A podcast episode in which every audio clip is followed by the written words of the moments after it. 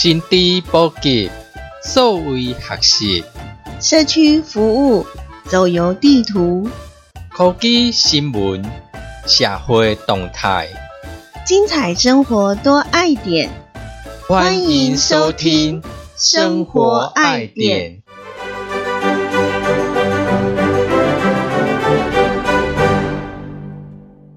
这是生活爱点，我是可乐。Hello，大家好，我是汽水，欢迎收听生活爱点。咱除了伫广播电台，还有伫拍客，要咱拍客啊吼，拢是 Apple 的听众朋友较济。要咱希望 Apple 的听众朋友听咱的节目，感觉袂歹吼，你甲咱遐做一个评分，就是给个五颗星，订阅跟五颗星。有像看那个什么参加什么会议啊，最后通话品质啊，给五颗星的那个评价嘛？哎，是是。哦，我们在 YouTube 也有呃放我们的节目，对不对？虽然它没有影像，但是还是可以收听。对，然后也可以留言哦。你有感觉讲今麦天气愈来愈热？每一年啊吼，拢会统计讲几档内底啊吼，今年同热。嗯，而且呃，嘛有数据讲讲咱的地球呢是越来越热了。哎，是啊，虽然讲今年咱台湾来讲五月份啊吼，是算讲小可较凉爽一寡，可是咱知影讲印度无，伊那是四十几年来底啊吼，介热到五月份。所以好，从呃这几年呢，大家开始越来越注意这个全球暖化对我们的影响。刚刚越来越有感觉了哈，除了撸来撸热，伊娃，譬如讲你奶昔冰层融化了之后，影响了呃生态呀，哈，还是植物的生长？我想那个食物的生长应该是影响最看得出来，不管是水污染或者是什么污染，会造成我们吃进去的东西。然后另外还有就是以前大家都是用走路的，或者是用马啦，或者是用动物。来呃取代这个运输，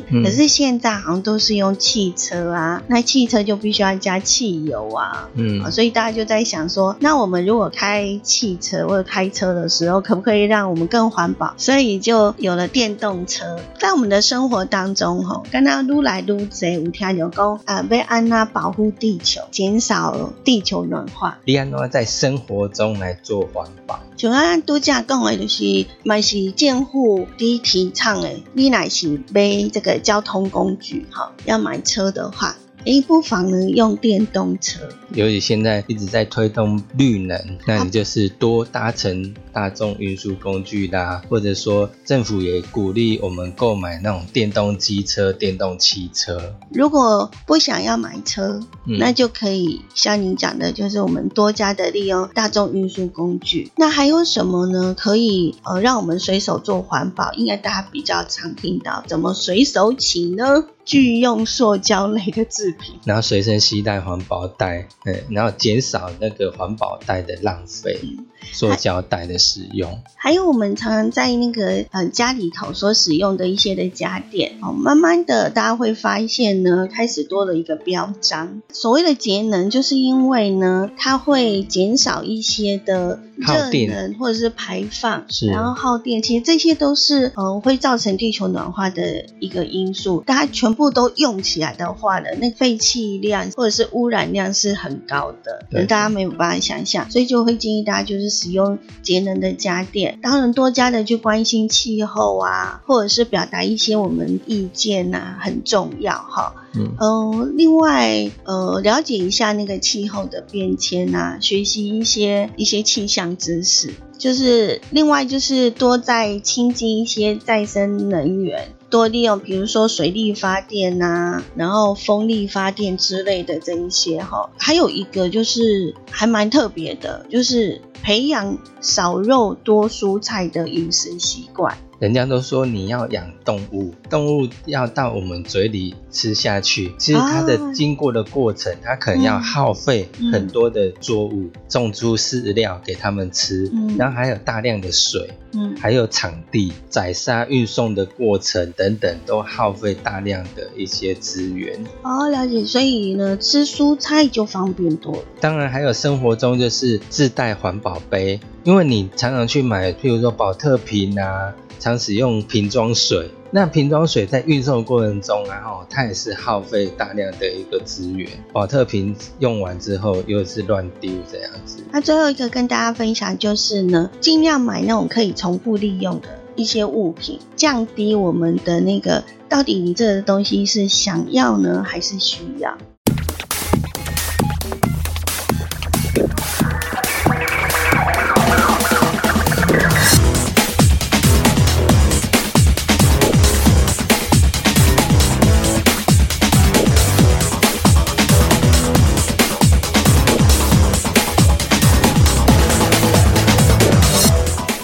这里是爱点网生活爱点，随时掌握生活科技焦点。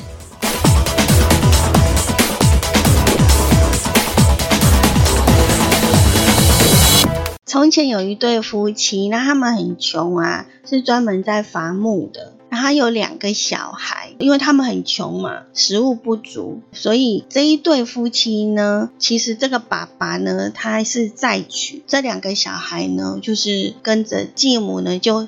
很坏呀，就呃说服这个爸爸，好跟爸爸讲说，把小朋友带到森林里头去呀，哈，嗯，就是把他们弃养就对了。后来呢，呃，小孩子就听到了这个大人的这个计划，哈，他们就先收集了，事先收集了很多很多的小石头，然后把石头扔在地上，呃，因此呢，他们就被丢掉了之后，他们就真的就是沿着小石头就回来了。结果回来了之后呢，这个继母就觉得。哎，为什么他们回得来这样子哈？呃，因此呢，又跟这个小孩的爸爸讲说，哈，就是再把他们丢掉这样子哈。只不过呢，因为他们没有可能没有事先准备小石头，对，他们就只有用面包的屑屑来做记号。可是呢，这个面包屑小鸟很爱吃的，森林里面的小鸟全部吃掉了。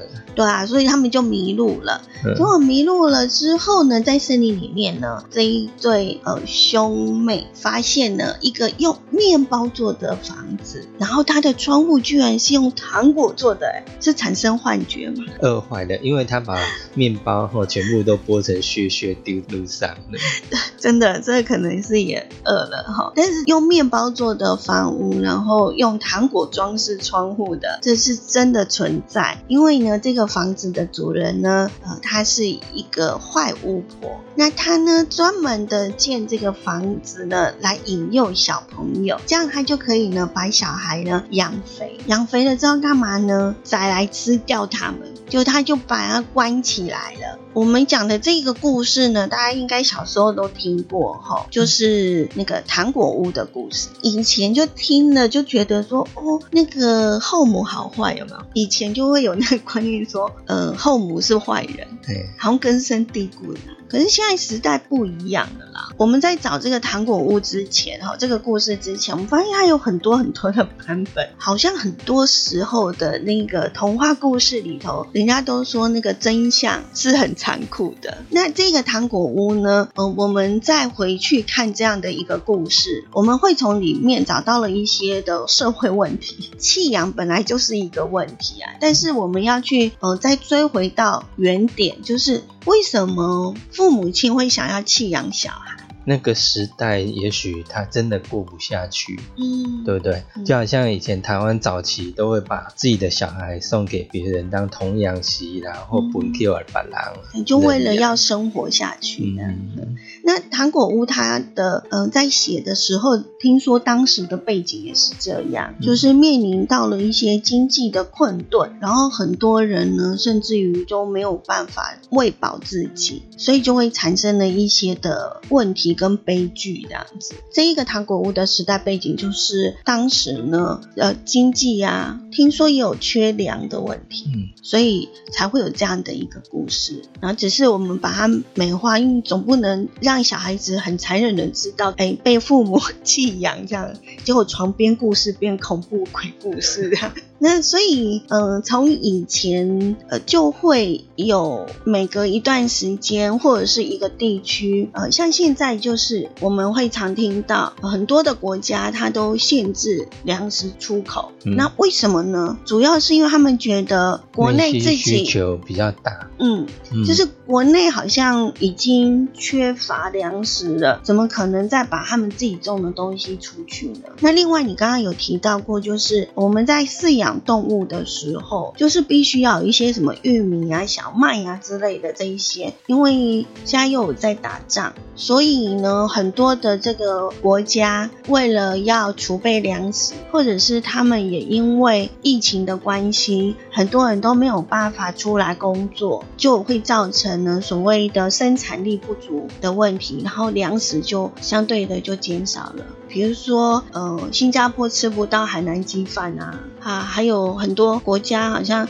什么吃不到薯条这件事情，薯条都停卖这样子。对啊，在这个时代呢，确实是有存在着就是所谓的粮食不足。可是我们在以前不是会常常听到所谓的浪费食物，或者是呃我们的厨余有很多嘛？那厨余跟环境又有什么关系呢？因为那个厨余的话，在掩埋场的话，它就容易产生甲烷，那甲烷就会造成温室效应。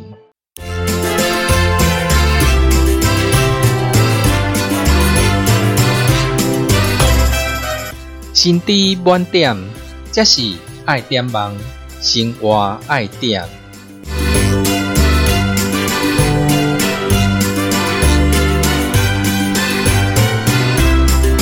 薪资满点，这里是爱点网生活爱点。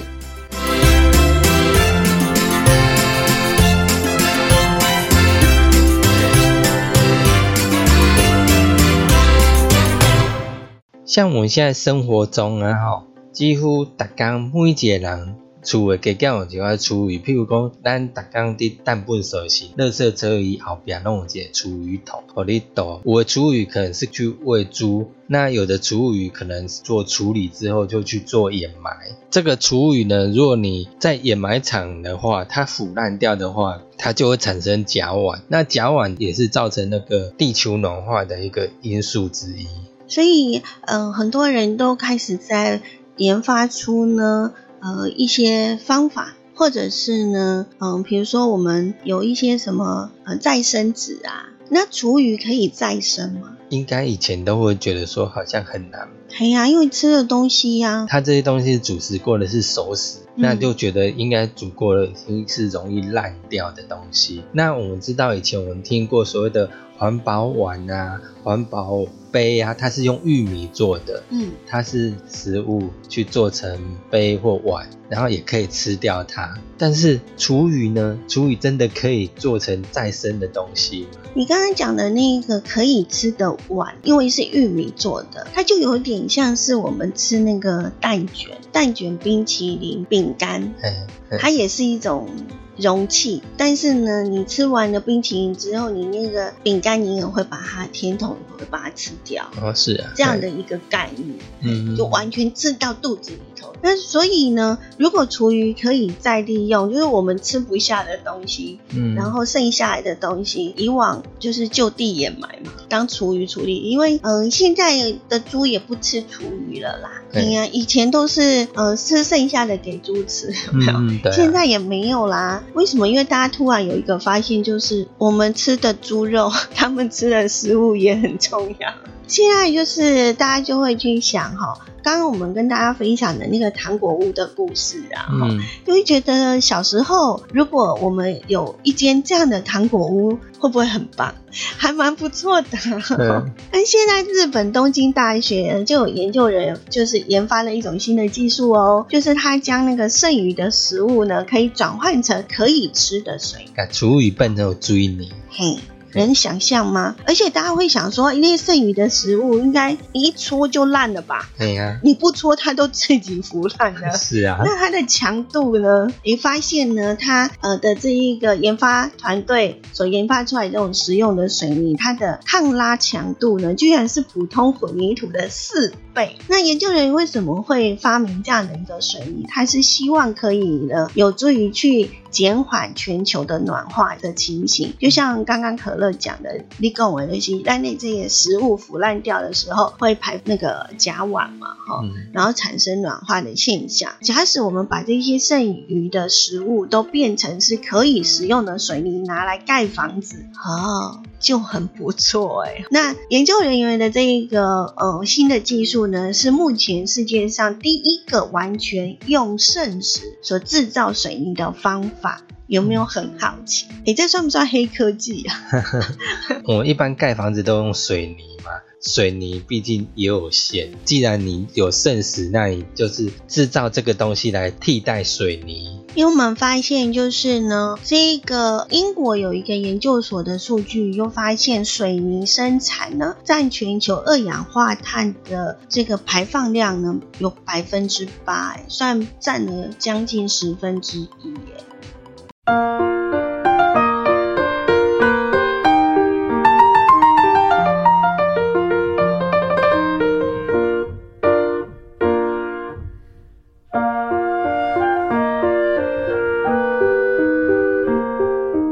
正所收听的是《爱点网生活爱点》。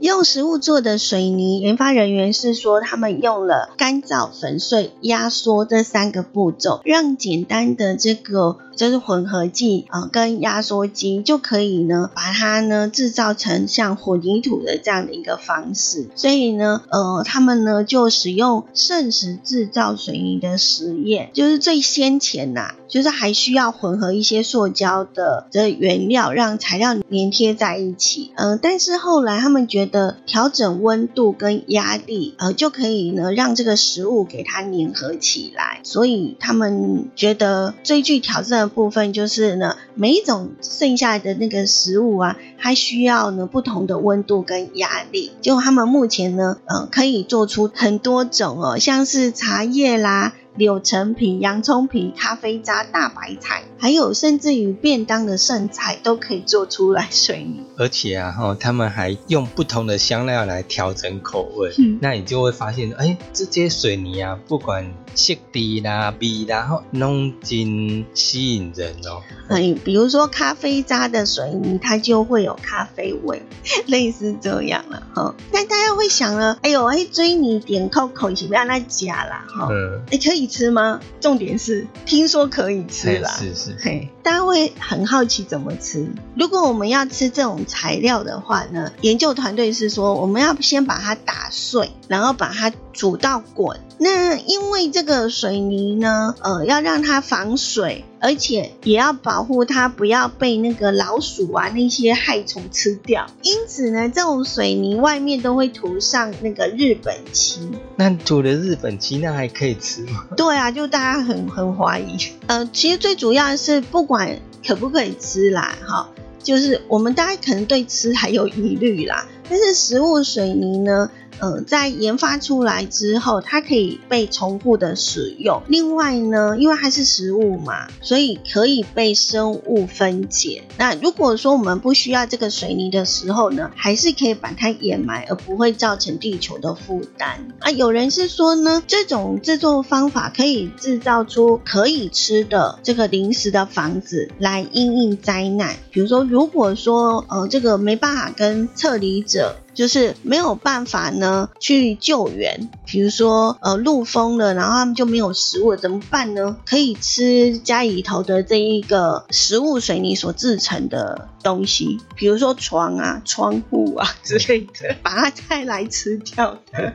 好了，应该大家不会想要吃哈，一想到就诶水泥，可是很难讲、啊，跟那个，因为当你什么食物都没有的时候，真的什么都吃啊，对也是啦，嘿呀、呃，最主要研究团队是希望说，这个水泥可以取代对环境影响更严重的塑胶产品跟水泥产品。也就是说，如果今天可以做选择的话，哈，呃，你是要选择呢食物水泥，还是呢，呃，现在有的这种水泥的制品，我们还是可以选择对环境友善的建材。